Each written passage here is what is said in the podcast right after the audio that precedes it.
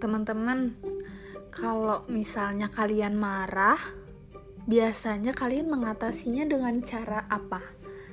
Kalau aku, kalau aku marah sama orang, aku lebih banyak diam dan aku berusaha sekuat mungkin untuk menjauhi orang itu. Karena apa?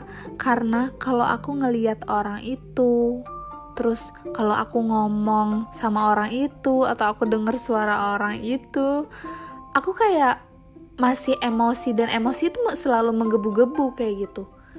Maka dari itu, kalau misalnya orang lain gak bisa menjauhi aku, aku yang menjaga jarak ke orang lain. Karena apa? Sebenarnya aku gak berniat untuk memusuhi orang itu sih. Aku cuman menjauhi orang itu untuk meredam emosiku. Karena aku tahu takaran diriku, kalau misalnya aku marah, aku juga gak bakalan bisa lama marah sama orang. Karena menurutku, uh, semakin banyak kita marah, emosi sama orang, semakin tersiksa sendiri diri kita, kayak gitu. Maka dari itu aku gak mau terlalu banyak membuang-buang waktu untuk marah sama orang, kesel sama orang. Maka dari itu aku lebih baik untuk menjaga jarak ke orang itu sementara waktu untuk meredam emosiku, supaya aku bisa biasa-biasa aja kayak gitu ke orang itu lagi, kayak gitu. Nah, teman-teman gimana? Kalau misalnya aku sih kayak gitu, karena menurutku daripada kita banyak membuang waktu untuk membenci orang lain, lebih baik kita memperbaiki diri kita. Gimana caranya kita bisa menjadi versi terbaik kita di kemudian hari, kayak gitu loh. Itu sih teman-teman. Teman-teman, menurutku hal yang paling sulit itu adalah mengontrol emosi. Semua orang bisa emosi, semua orang bisa marah, semua orang bisa kesel. Tapi marah dengan orang yang tepat, dengan takaran yang tepat, di tempat yang tepat, itu adalah hal yang gak mudah, teman-teman.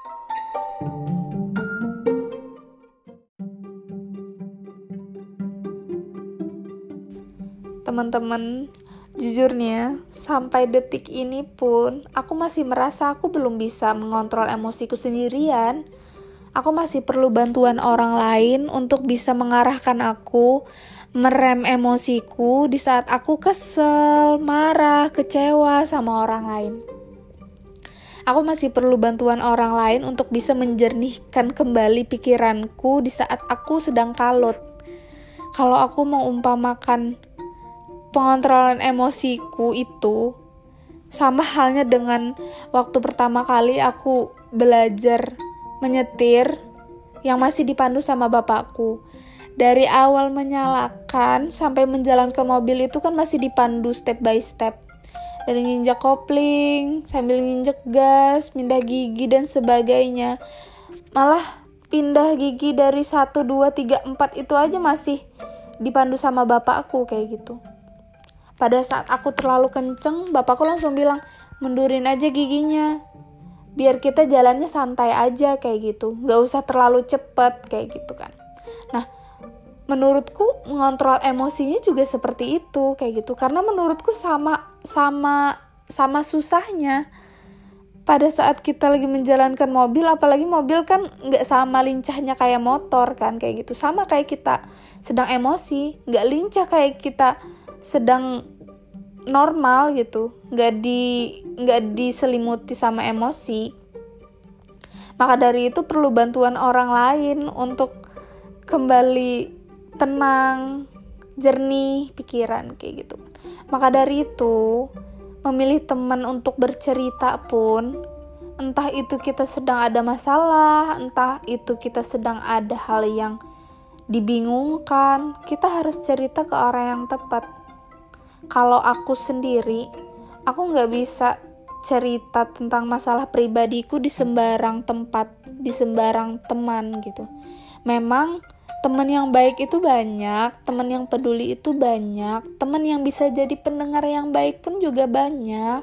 Tapi gak semua orang bisa menjadi uh, nggak bisa men- memberikan solusi yang baik gitu.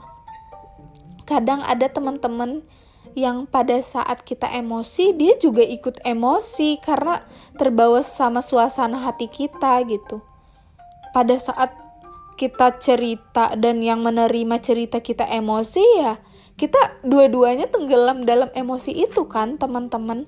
Jadi kita gak menemukan solusi yang terbaik di saat itu gitu. Itu adalah gambaran dimana kita bercerita di kepada orang yang kurang tepat sih menurutku. Maka dari itu aku, kalau misalnya aku pikir dalam kondisi aku lagi ada masalah terus gak ada temen yang bisa aku ajak bercerita dan ngasih aku solusi terbaik, aku lebih baik untuk memilih diam, meredam emosiku sendiri. Tapi kalau misalnya ada temen yang menurut kamu dia bisa meredam emosi kamu pada saat kamu ada masalah, bisa menenangkan kamu, mengembalikan pikiran kamu ke jalan yang seharusnya, mending kamu cerita deh ke dia kayak gitu. Siapa tahu pada saat kamu cerita kamu mendapatkan solusi yang baik dari dia. Ingat teman-teman, kita cerita ke teman kita nggak harus selalu uh, sependapat.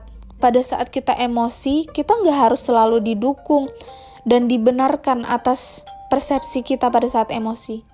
Karena bisa jadi kita tergiring oleh opini kita pada saat emosi. Maka dari itu kita harus cerita ke orang yang bisa nenangin kita gitu.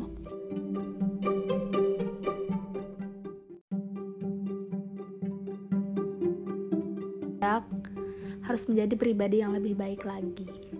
Itu aja teman-teman yang bisa aku sampaikan, semoga menjadi manfaat untuk aku sendiri maupun teman-teman sekalian dan untuk kita semua. Jangan lupa nantikan episode-episode berikutnya, aku akan hadir baik uh, untuk memberikan motivasi untuk kalian ataupun memberikan cerita-cerita menarik. Mungkin aku akan hadir dengan cerita-cerita lucu pada saat aku sekolah ya. Maka dari itu, tungguin episode berikutnya teman-teman.